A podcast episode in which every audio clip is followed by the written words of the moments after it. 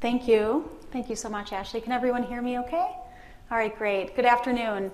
Really proud uh, and honored to be here. Is this too loud? On behalf of the International Pelvic Pain Society, um, and happy that you made it here this afternoon for us to talk a little bit more specifically on musculoskeletal causes of pelvic pain, which, um, although I think um, at least pelvic floor myofascial pain is growing as it relates to the concept behind chronic pelvic pain, there are many things that are often forgotten within the musculoskeletal pelvis that I'm hoping we can review today and open your world as you see patients with pelvic pain.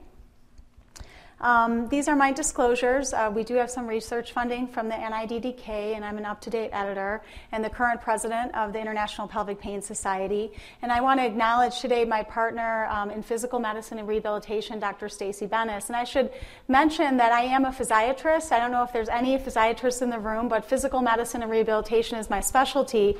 But I'm actually housed within obstetrics and gynecology at my university, which has really been great because I can interact very closely with gynecology and urogynecology as we take care of patients with pelvic pain.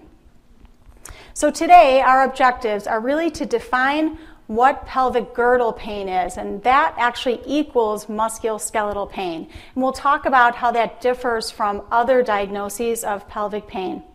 We'll go through the elements of a history and physical exam that can really help you out as you're making a musculoskeletal pelvic pain diagnosis. We'll identify the principles underlying the various treatments to manage pelvic pain. And then you'll see I've sprinkled in different research that we've done and others have done to actually substantiate that musculoskeletal pain, pelvic pain is a real thing. Um, this is a picture that we often show within the IPPS um, that not only speaks to the chronic overlapping pain comorbidities that you heard about this morning with Dr. As-Sanie, but how there are, chron- there are basically overlapping specialties that take care of patients with pelvic pain. And I would say that physical medicine, my, my field, there are very few of us that do. And those who do are more uh, interested in kind of external, if you will, pelvic pain or kind of sacroiliac joint pain. And so I'm working hard, even with my, within my own field, to get patients and um, other providers to understand that there really is overlap. We all have economic pressure as we take care of these patients. We don't have a lot of time. We feel inadequately trained, not only to take care of pain patients, but pelvic pain especially. And then we're building our evidence, but in, you know, even just 10 years ago, a lot of lack of evidence for effective treatments. So, this is the definition for chronic pelvic pain from obstetrics and gynecology. And it's defined as non cyclic pain of six or more months' duration that localizes to the anatomic pelvis. It can be anterior at the anterior abdominal wall, at or below the umbilicus, or actually, interestingly, in the region of the lumbosacral spine or the buttocks. So to me, that kind of pulls in musculoskeletal immediately. Um, to meet the criteria, the pain should be severe enough to cause some level of disability. And then what we know from the old days is that we talked about pelvic pain. We didn't even say if it was anterior or posterior. We just lumped it into one big category. But my colleagues in gynecology, when they're speaking often of pelvic pain, they're talking about visceral causes, some of the things we heard about this morning. Whereas in my field, when we talk about pelvic girdle pain, that's musculoskeletal. But we all come together to take care of the patient, hopefully in a more comprehensive way. This is a nice chart from a paper in 2005 that really kind of took us through the differential diagnosis of patients with chronic pelvic pain. And you can see under musculoskeletal, the main thing that was always discussed then was myofascial pain pain of different muscle groups that not only are in the buttock region but also the pelvic floor. There was a little discussion back then about how nerve entrapment might influence muscle, muscular structures, and then a little discussion about how the lumbar spine might also influence. But what I'll show you is that th- that list has now exceeded our expectations in terms of the things we really need to think about. So, how do we define pelvic girdle pain? Well, Dr. Vleeming in 2008 wrote a really nice paper that described that this is pain actually experienced between the posterior iliac crest. So, in this region here, let's see if I can use this um, posterior iliac crest down to the gluteal fold, but mainly in the region of the sacroiliac joint.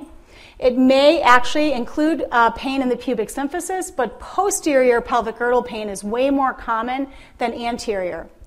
Um, pain can radiate when you have pelvic girdle pain. That's what confuses us. It can radiate into the posterior thigh. But the thing that's most important if you're caring for a patient and trying to figure out if it's musculoskeletal is the question just generally does movement change the pain? So we know these patients have a capacity that is decreased when they're standing, walking, and sitting. They talk about when I go from a sit to a stand position, I have more pain. So make sure you're asking those questions about movement. So let's talk through some of the anatomy of the musculoskeletal pelvis. This is a nice AP view of the bony pelvis. And what I just want to highlight is how close the lumbar spine is as it relates to the pelvis itself. We know the sacrum is included within the pelvic girdle. Sacroiliac joints, as I already mentioned, very important. Pubic symphysis, a highlight in pelvic girdle pain, but the hip joints themselves, and there's a lot of debate looking at research. If the hip is actually dysplastic, is that a cause of pelvic girdle pain? Also, the pelvis is stabilized by multiple ligamentous structures, if you remember from the old days. And those structures are throughout the bony pelvis. They cover the anterior pelvis beautifully. This is the anterior longitudinal ligament across the anterior aspect of the SI joint, diffusely across the pubic symphysis and the hip joint itself.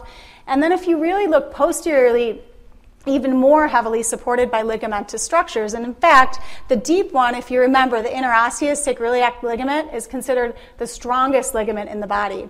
So, yes, it's important, the bony structures, but the ligamentous structures are probably equally as important as it relates to our understanding. So, the main joints that we want to highlight, I think it's worthy of talking through what is the anatomy. The sacroiliac joint has obviously both iliac crest as a part of it and the sacrum itself. It is a true synovial joint. On the sacral side, there's hyaline cartilage. On the iliac side, there's fibrocartilage, and that's probably why this joint doesn't move as well as other joints within the body. The articulation is supported by a capsule, those ligamentous structures that I showed you, and also muscles. And its primary innervation, interestingly, is S1. So if you have a patient who happens to have a herniated disc and an S1 radiculopathy, that actually might influence the pelvic girdle in a negative way. The pubic symphysis, in contrast, is a non synovial joint. Um, there is an interpubic disc that lies between thin layers of hyaline cartilage, though, that is uh, within the joint itself. And again, surrounded by ligamentous structures, fascial connections that connect upwards towards the rectus abdominis. Remember our six pack muscles?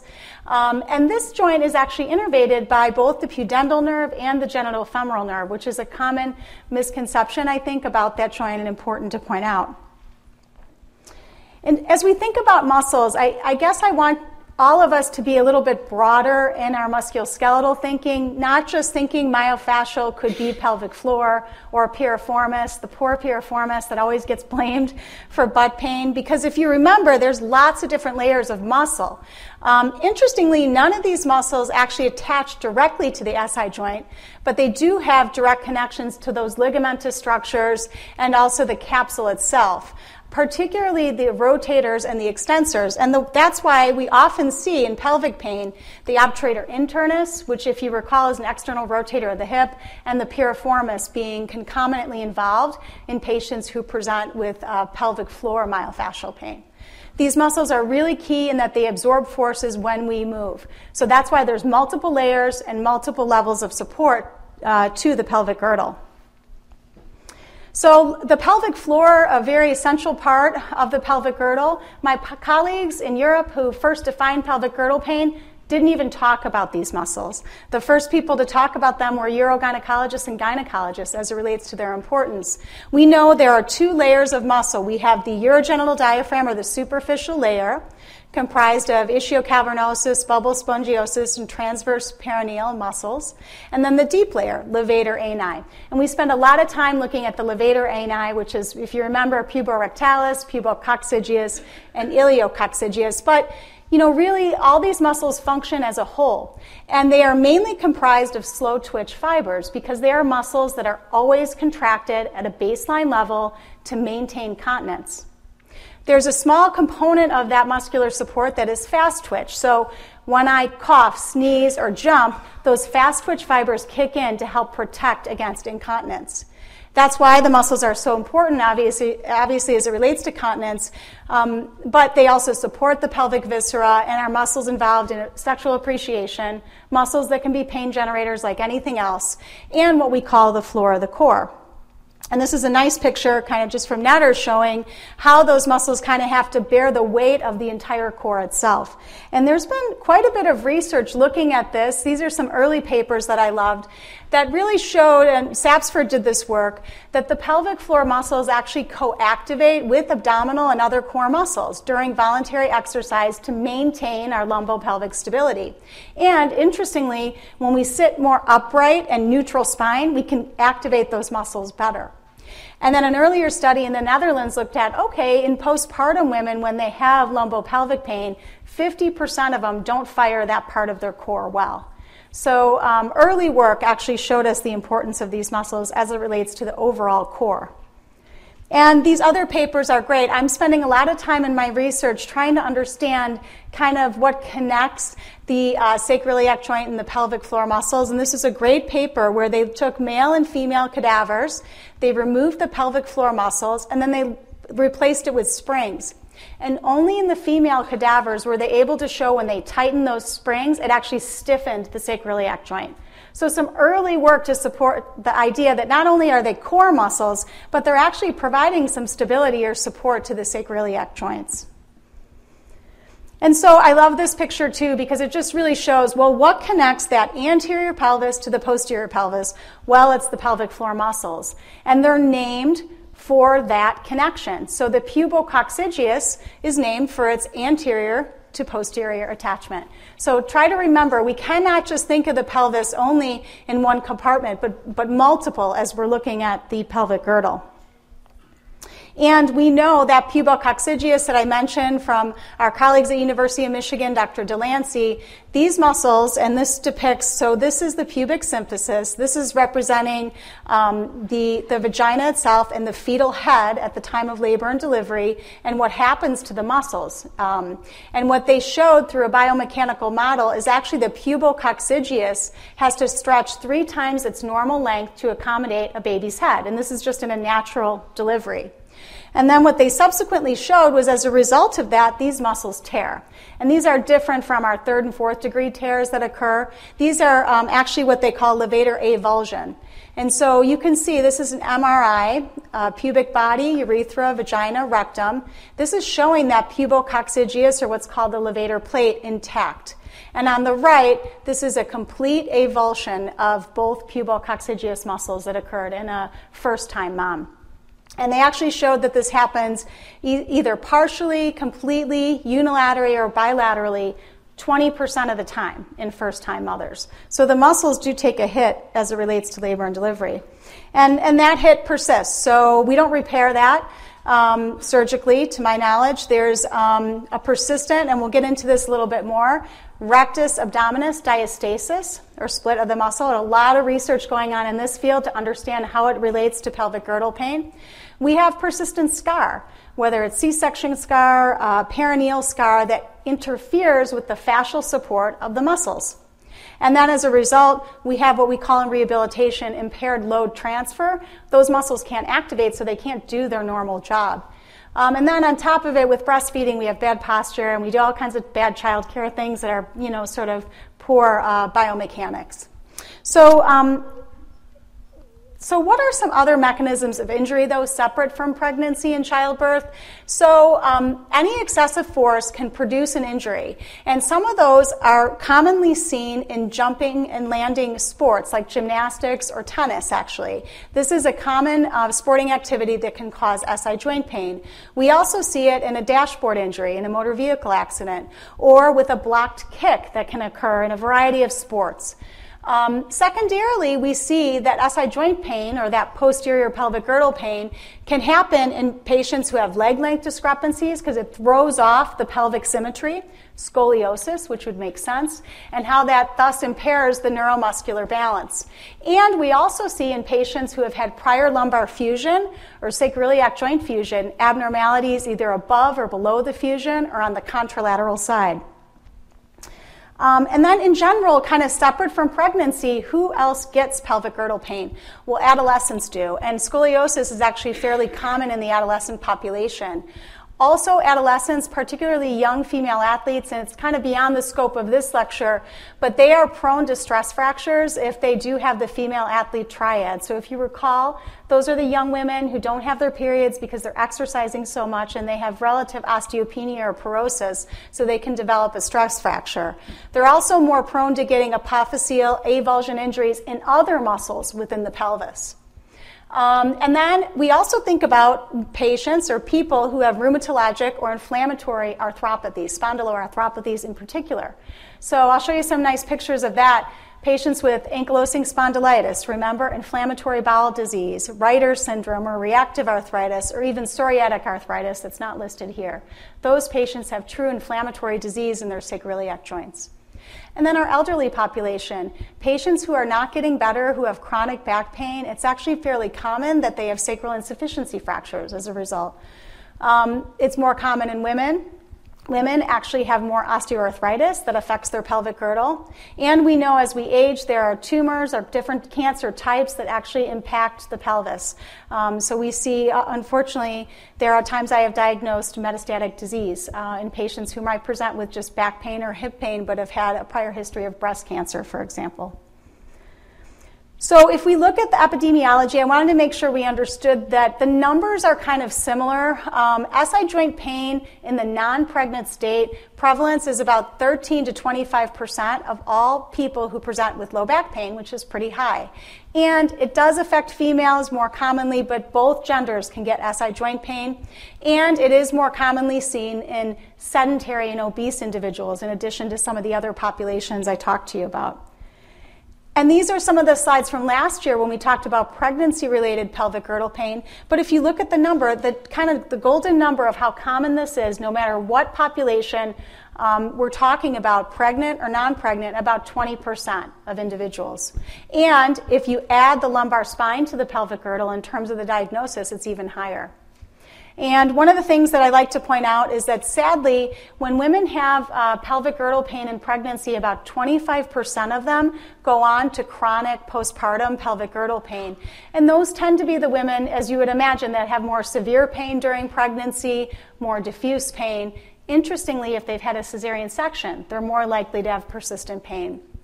And there was a lot of debate when I was training about does breastfeeding perpetuate pelvic girdle pain. And there was a large retrospective study of 10,000 women that showed no, it had no influence actually on the persistence of pelvic girdle pain.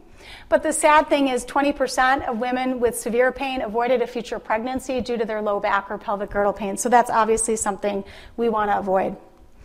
Um, and a huge debate. So we know relaxin kicks in during pregnancy. Relaxin causes ligamentous laxity, almost puts us in this hormonal milieu that predisposes an individual to a musculoskeletal injury. But the studies have shown there's low evidence for the association of pelvic girdle pain and relaxin levels themselves. So I sort of think of it as you're in this hormonal milieu, you're prone to a sports injury, if you will. You have an inflammatory response. So similar to our athletes, actually.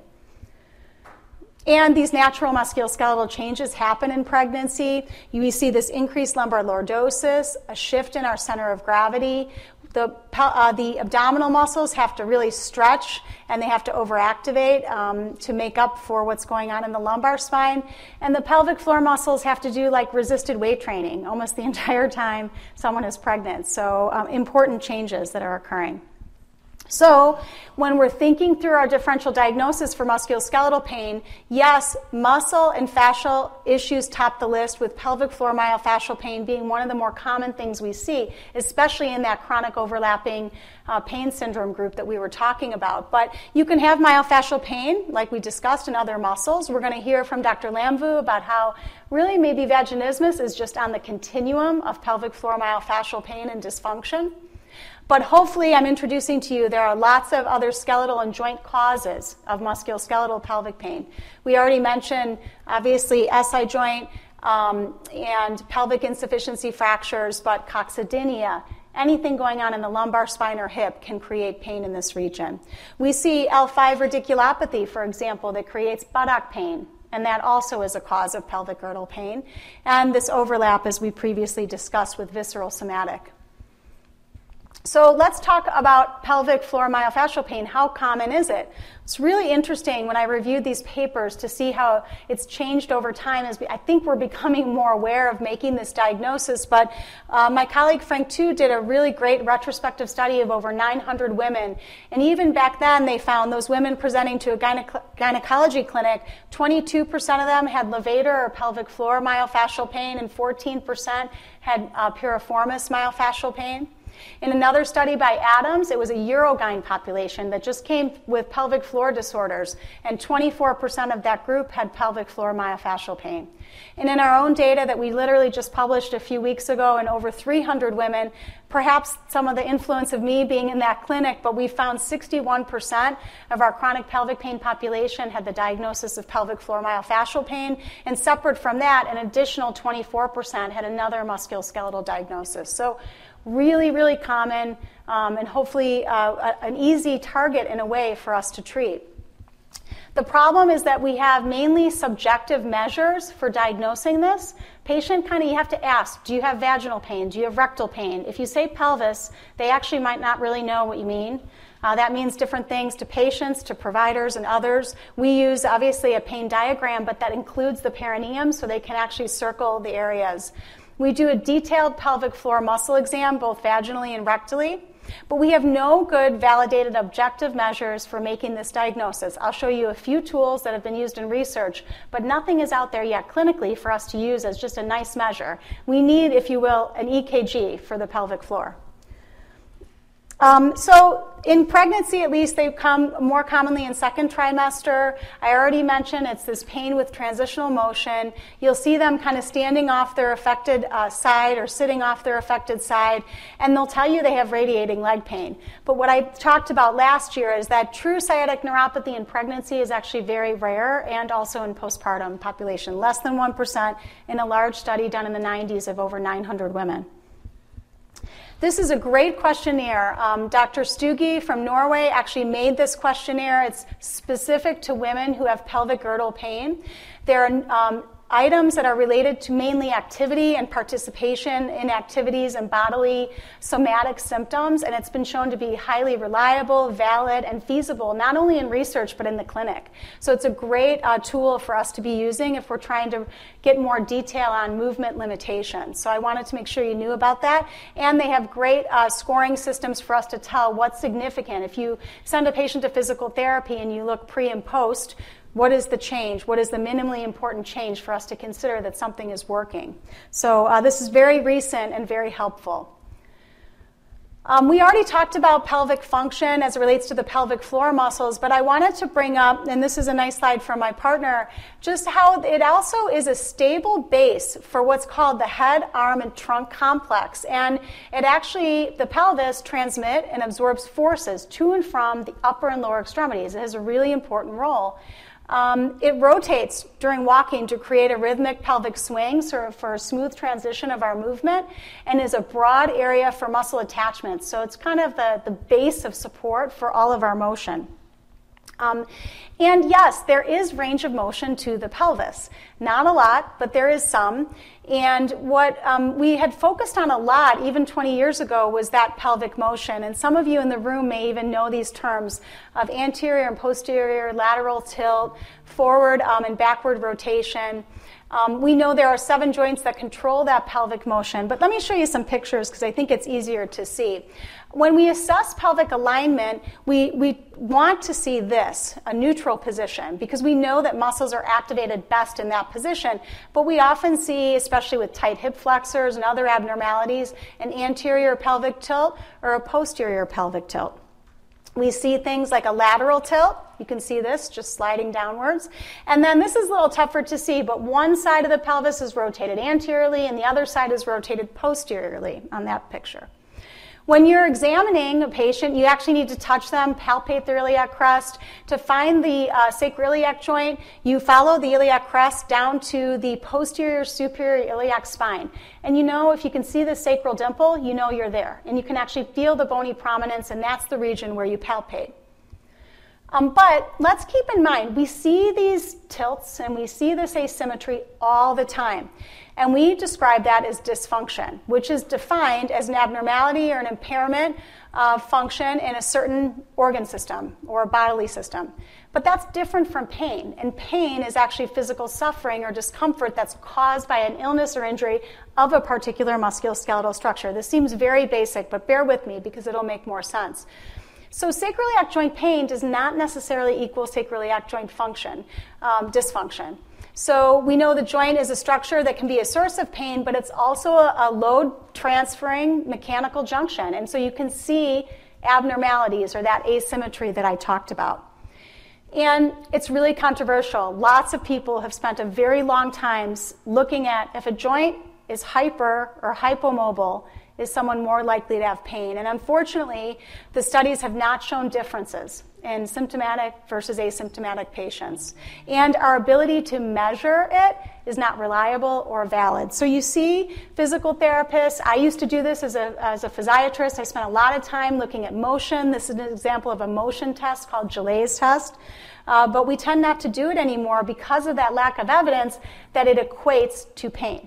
So let me show you some of the tests. So if you were going to actually make the diagnosis of SI joint pain, the International Association for the Study of Pain actually has defined it. You have to have pain in that region. You have to do very specific clinical provocative tests to prove that they have pain there. But the gold standard is actually a sacroiliac joint injection that's image guided, either by fluoroscopy or ultrasound. And so these are some of the tests. Um, did a really nice paper looking at them. I'll show you some pictures, but a list of tests that you can do. And what we know is if you have, you have to do at least three because you have to have three greater or equal to three positive tests to make the clinical diagnosis of SI joint pain. The sensitivity for that is 91% and specificity 78%, so pretty good. And if you have a pregnant patient, you're even more likely to make the diagnosis. So let me show you some pictures. If you had to pick one test, this tops the list in terms of sensitivity and specificity called the posterior pelvic pain provocation test, also known as the AP glide or the thigh thrust. I'm taking the patient's right hip, I'm pushing down anterior and posterior. Imagine I'm putting pressure right through that sacroiliac joint on the patient's right side. Patient would say it's painful, and that's a positive test. The one on the left is the Patrick's Faber test, also called Faber's, forced Faber's, lots of different names for it. Patient can complain of pain in the symphysis, the hip, or the SI joint.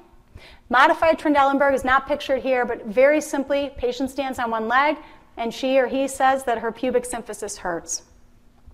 Then we do a couple palpation tests. These are the ones that have been shown to be validated in pelvic girdle pain. I already talked about how you find the SI joint and press just below the posterior superior iliac spine to, um, to see if there's tenderness there, and then the pubic symphysis itself. And then the active straight leg raise is a test of function that's been highly validated with patients who have pelvic girdle pain. So she lifts up her leg, she says it's difficult. I give her some stability, and she says it's easier. So that's also a really nice test to do in the setting of pelvic girdle pain. A common thing that you're also seeing many of us in the musculoskeletal we're doing is assessing for a diastasis recti or a split of the abdominal muscles. Um, you basically have the patient just lie flat, palpate before she contracts. It's most commonly felt just at or above the umbilicus. And then you have her do a little abdominal crunch, and you can feel your hand go right into the muscle bellies there. Um, so you can f- easily feel that split. There are courses on this topic, um, huge body of literature and a big debate. Um, and I, I will make sure that you get these updated slides, but basically, we see it commonly in pregnancy. Whoops. Um, actually, in most everyone who's pregnant, we see it. Everyone who's postpartum, we see it. In the old days, we spent a lot of time saying, oh, if it's really big, it's probably a reason for your pelvic girdle pain. But we're not sure anymore. We do know that women who are more fit, um, tend to have less of these, and we also know that it partially resolves, but usually sticks around for a while, especially if you've had repetitive C section. Um, physical therapy, hotly debated of if this, we think, we believe it helps. We think the best is the drawing in maneuver where we're activating the transversus abdominis. However, um, crunches, in the old days, we're told don't do crunches, it can make it worse, but newer data is suggesting that may not be true at this stage. So, um, Now, if we, we want to go internal and look at the pelvic floor muscles, as we previously described, and we'll hear a little bit more in detail about how to do that this afternoon, the main thing we're doing in a gloved exam is assessing for tenderness of the muscles. We go throughout the pelvic clock to describe where we feel that tenderness, the quality and coordination of the contraction and the relaxation. And then we can use a strength scale called the modified Oxford scale to describe how strong they are. We know just in general that pain patients, pelvic pain patients, have poor relaxation and diffuse tenderness. So that's the common finding. In this study that we did, we took women who came through our Urogyn clinic to determine the frequency of pelvic floor myofascial pain. These numbers were actually staggering in those women who also complained of lumbar and pelvic girdle. 180 women, 83% of them who reported low back and or pelvic girdle pain also reported vaginal pain. We're, we've presented this at the International Pelvic Pain Society and have a paper coming out. But on exam, 96% had pelvic floor myofascial pain. And I didn't do these exams, the urogynecologist did. So, um, and just even more evidence. We did this paper a long time ago where we were blinded to if the patient had pain or not, because some people said, "Oh, Colleen, you're just you're trying to find pain. You know, it must be just what you're doing." And um, but actually, we found when we were blinded to pain that the women who complained of pain had pelvic floor muscle tenderness, and they also, and here's the the reference, they also had multiple abnormal musculoskeletal findings in some of those other tests that I showed you. This is a study that I did in pregnancy where we took women who had sacroiliac joint pain who were pregnant, that's the PGP part, 25 women, and then 26 women who were pregnant and had no pain. And I did a pelvic floor muscle exam on them. And what I found is that all of the women who had uh, pelvic girdle pain had pelvic floor muscle tenderness that was diffuse and bilateral, and we did not see that in pregnant women. So the you know the criticism I always had in the past was just uh, you're always going to find pain on vaginal exam in pregnancy, and indeed um, we did not. And obviously this needs to be validated with more objective measures, but it was very interesting. We did another study looking at um, postpartum pelvic girdle pain and perineal pain and found that the women who had it, as you would imagine, had more sexual dysfunction and they also were more depressed. So we were looking at other measures to substantiate that musculoskeletal pelvic pain is actually leading to the same kinds of things we're seeing in chronic pelvic pain in general. And then we made this device in the early uh, 2000s, and this is the device here. It's a pressure algometer that we could wear on the tip of our finger um, and actually measure what we call pain pressure threshold, kind of how we would in a fibromyalgia patient. And the purpose of this study was to just examine the pain pressure thresholds in women with and without pain. Our first opportunity to really objectify uh, this tenderness. And we did find that the women with pain did not tolerate pressure like the women who didn't have pain. Everyone has a threshold, but the threshold for the pain patient is way lower. They cannot tolerate the pressure. And it was beautiful because we finally had an objective measure looking at that. Um, even after we controlled for the patient's age and menopausal status, that significance level persisted. And then we made this new device which we're still working with, um, but actually, not only does it measure that pressure, but it's looking at EMG. So we want to understand that concept the muscles aren't contracting and relaxing correctly. Can we measure it? And so there are multiple ways we're trying to do this in research, but I wanted to point that out. We need to come up with a more objective measure. So, what kind of imaging should we do in musculoskeletal pelvic pain? Well, if a patient has had trauma, you definitely want to think about plain radiographs. This is a picture of a postpartum patient with a pubic symphysis separation at the top. Uh, this is a patient with osteoarthritis of the pubic symphysis called osteitis pubis. Almost always, I found a patient when they have this, it leads to this, like we see in other musculoskeletal injuries. But a nice plain view of the pelvis can just kind of screen um, for sacroiliitis can also screen for hip osteoarthritis and even get um, a little bit of the lumbar spine to give us a hint of what's going on there. We certainly get x rays in patients who complain of coccydynia when they come to us with pelvic girdle pain. We can uh, diagnose dislocation and then also fracture. But the more common thing is that they tend to have just tenderness of the tailbone, and we find that more when we do a pelvic floor muscle examination.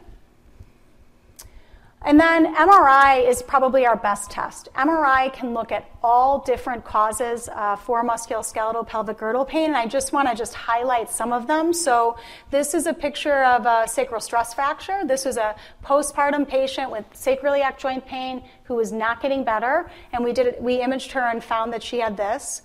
This is a pregnant patient, actually with a herniated disc. You can see as you go down in this T2 weighted image, see how the whiteness of the disc is lost and it actually is going into the spinal canal. This is another patient who um, was not pregnant or postpartum, but had anterior pain that was not getting better, and she was found to have a um, inferior pubic ramus stress fracture. And then this is a patient who actually had a tendinopathy. Um, so MRI will also diagnose tendinitis or tendinopathy, which is very, very interesting because we get patients who have no pain and we see some of that. So kind of hotly debated in the musculoskeletal world. This is a condition called transient osteoporosis of pregnancy, and why people are thinking that we're seeing more um, hip stress fractures and then also sacral stress fractures. We thought in the old days it was rare in third trimester, but we're diagnosing it more and more. And you can really see on MRI how the femoral uh, head and neck have significant edema that can predispose to stress fracture. We're using musculoskeletal ultrasound uh, quite a bit in my field, not as much in the pelvic girdle, but here's an opportunity for us. Looking at the pubic symphysis, we can actually measure the width of the symphysis. We can prove to patients that there's not a separation if there hasn't been trauma. So, ultrasound could be a nice way for us to make uh, the diagnosis in a pelvic girdle pain patient. Um, I wanted to show you some pictures. Remember ankylosing spondylitis or that bamboo spine where they also get the sacroiliitis? Um, the, the sacroiliitis is characterized by a disease in the inferior or anterior portion of the joint. It's bilateral, it's symmetric, it's on the sacral side and the iliac side, and the joint erodes. So it's very different than just an SI joint pain patient that has a normal x ray, okay? And we know with age, um, that joint starts to fuse. And so we think maybe that's why we see more osteoarthritis over time. This is a condition I just wanted to point out because some of you may get reports that describe this osteitis condensans ilii, which is thought to be a benign condition. Really, no one knows why women have it more commonly. But the thought is that maybe there's asymmetry that needs to abnormal loading, especially of the iliac side, and you tend to get this sclerosis at the iliac side um, but it spares the joint itself. So you can see it over here. The joint itself looks pristine, but you can see those uh, sort of um, loading changes that occur on the iliac side. Not a lot to do for it, but a lot of debate about if it's really a pain generator or not. And then I take care of, it seems like lately, a lot of pelvic fracture patients. So I just wanted to bring this up. There's very little data on this, but all our ortho colleagues are quite familiar with this. They, they um, stabilize the pelvis uh, after trauma. Uh, but patients can have persistent pelvic girdle pain even after fractures have healed, and we believe it has to do with how, like a fracture of this type would actually create an abnormal pelvic floor muscle response leading to myofascial pain. So keep that in mind uh, with your patients who have fracture. Um, and then this is a CT imaging. I think we're using it less and less uh, to diagnose a sacral insufficiency fracture. I believe this was a patient that could not get MR imaging because she had a pacemaker. Um, but an older patient, someone with osteoporosis or a history of chronic steroid use, you would want to consider uh, this in someone who has persistent low back or sacral pain. So let's talk a little bit about some treatments. So there's a big debate. Remember, I was talking about dysfunction.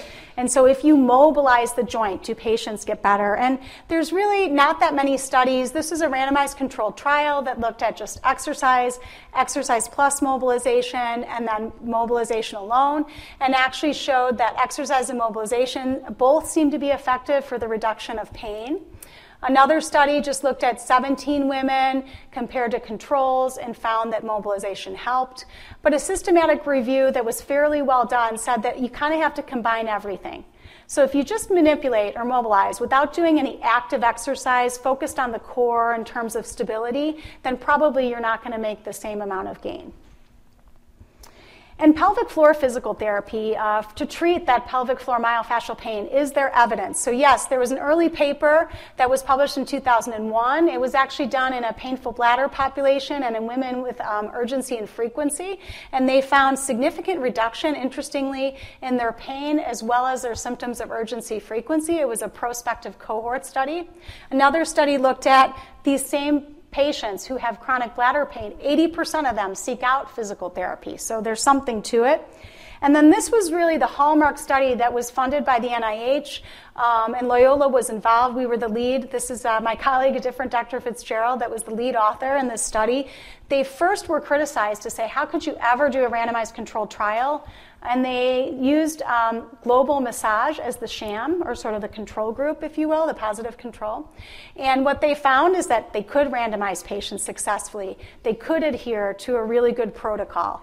Um, so that was the first paper. And then the second paper that you can see here in 2012 looked at in 81 women who were either randomized to global massage or internal physical therapy the women who had internal physical therapy responded significantly more in terms of the global response assessment.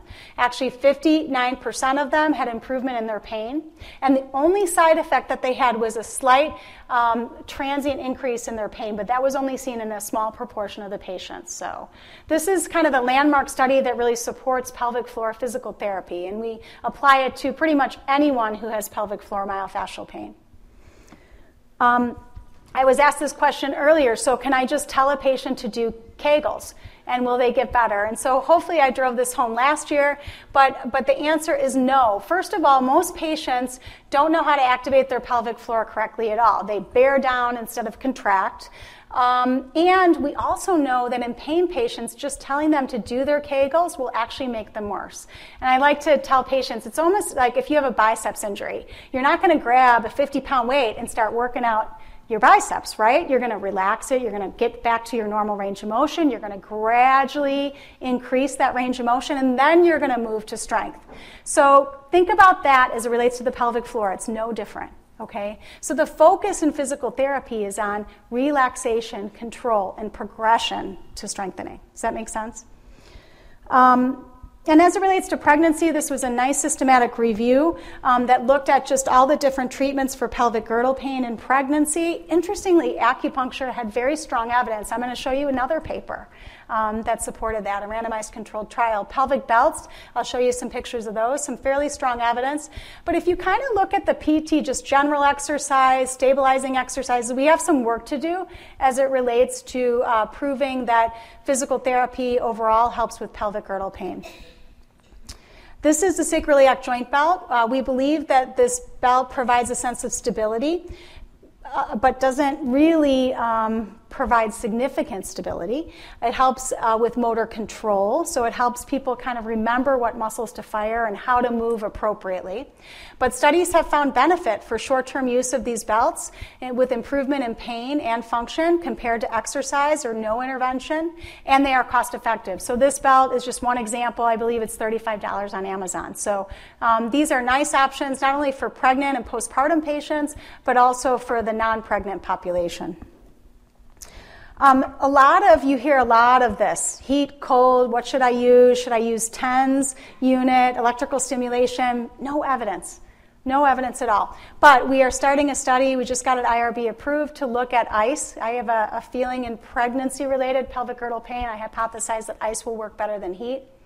Um, and for pregnancy related, there's no uh, massage data, and I just showed you that paper that showed mas- massage doesn't help that much in chronic pelvic pain either. Um, and just in general, we, there are not, there's not a single pain medication study that's uh, been done, randomized controlled trial in pregnancy and postpartum. There's lacking, lacking across the board evidence for medication use in pelvic girdle pain. NSAIDs we know can't be used in pregnancy, but ibuprofen can be used postpartum. Muscle relaxants, they're very similar to some of the other things you've heard and seen about today, but not, not a lot of evidence to support their use in pelvic girdle pain. Um, we, we like lidocaine patches or Salonpas, those types of things can just take the edge off. Steroids can be helpful, particularly if a patient uh, has degenerative disc disease or some herniated disc. Um, Now, I wanted to bring up some of the other medical pelvic floor treatments because there's been kind of a rage as it relates to vaginal Valium. Valium being, you know, obviously an anxiolytic, but a true muscle relaxant. In rehabilitation, we use it for patients who have spasticity, for example. So um, some folks had the good idea that if we made it into a compounded suppository, it would likely help with pelvic floor myofascial pain. And the early papers suggested it, but those early papers were retrospective and limited.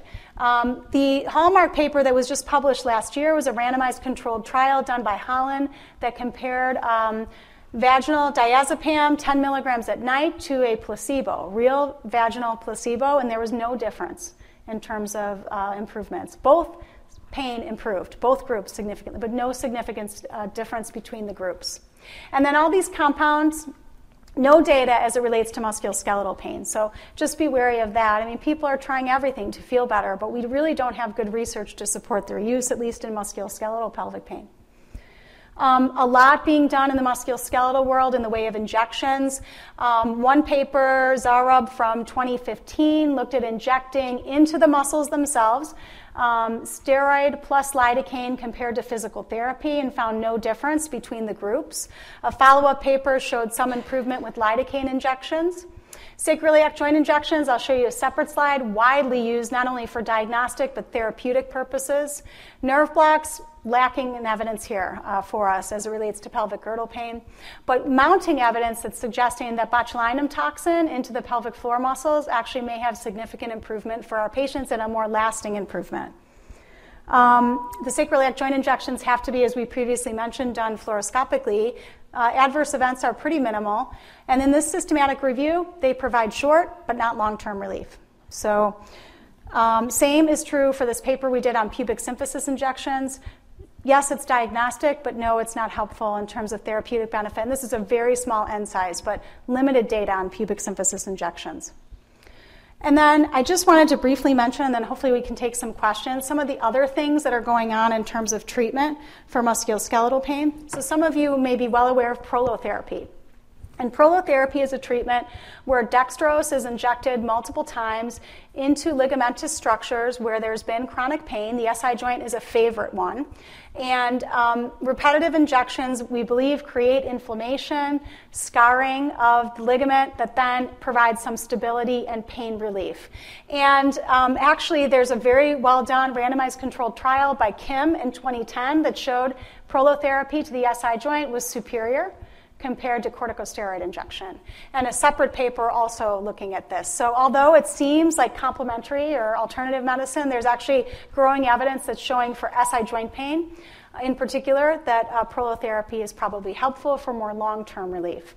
Radiofrequency ablation, I'm sure you're familiar with this. Um, but a lot of people using it for chronic SI joint pain where a current is applied with either heat or cold uh, to the uh, lateral pelvic nerves that actually uh, innervate the sacroiliac joint. And it looks like, and just this paper literally came out a week ago um, by some of my colleagues in PM&R, that there is good short-term benefit, but again, not long-term benefit. So you think of this idea and patients come in and say, oh, burn my nerves and then I won't have pain anymore. But we're doing that without long-term relief.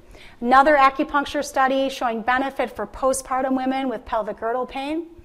And then we talked about this last night, um, so I wanted to make sure that we understand that SI joint fusion in the past was never thought to be helpful. A fairly large study that was done in Europe showed no improvements uh, in pain and disability, but with some of the newer um, techniques in SI joint fusion, there is some evidence that's suggesting that it actually is helpful, perhaps.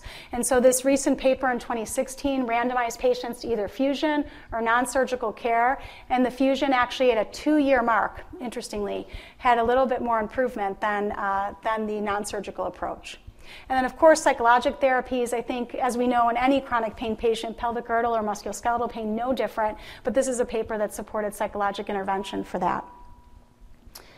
So, I gave you a lot of information. I'm happy to stand up here and continue to answer questions, but pelvic girdle or musculoskeletal pain is very common, right? At least 20% prevalence. Doesn't matter if they're pregnant or not pregnant. And we have a job to do to either rule in or rule out lumbar spine, hip, other things that could be impacting the pelvic girdle. We need to keep a broad musculoskeletal differential diagnosis. Let's not blame the piriformis or the pelvic floor on everything. Let's keep it, keep it open so we have opportunity to treat multiple things. I showed you those specific physical exam tests. They're great. They're not hard to do. Um, hopefully, more of us can learn how to do it, and we can even introduce that into perhaps some didactic where we could teach it here. The treatment is multifactorial, as I, I, showed you, but the mainstay of treatment is probably physical therapy just in general across the board for both pelvic floor and pelvic stabilization. Um, and pelvic floor muscles are a part of pelvic girdle pain. So, in our chronic pelvic pain patients that have pelvic floor myofascial pain, please think of um, those musculoskeletal targets as well. So, thank you so much for your time and attention. I'm happy to take questions if you have any. Thank you.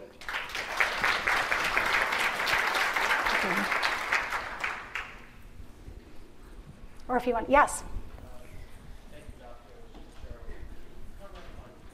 Yeah.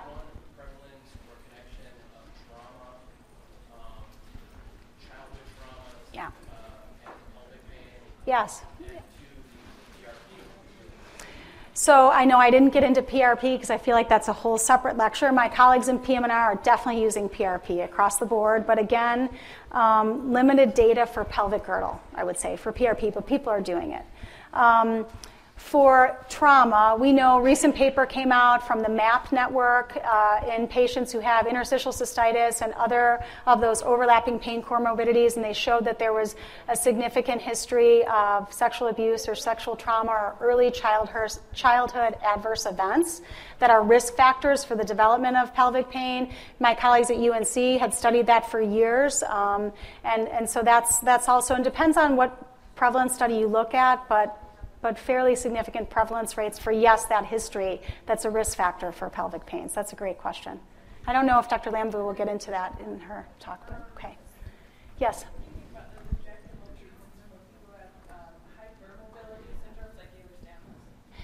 Yeah, I, I think that um, prolotherapy has done a lot for, for those patients. Is there a different type of injection you're speaking about? or?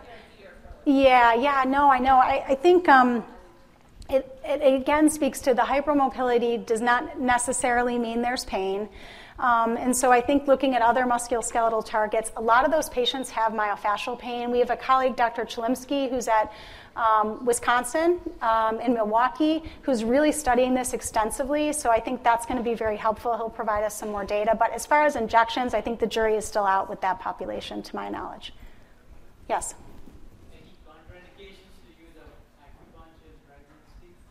No, no. And I mean, if you look at the data, no adverse events at all, except that in the States, everyone is very concerned about using it. I have a hard time um, getting our colleagues that are in the acupuncture clinics to do it, but we have um, many who will. Um, and I would say that the other issue is the cost, you know, for our patient population. So, yes.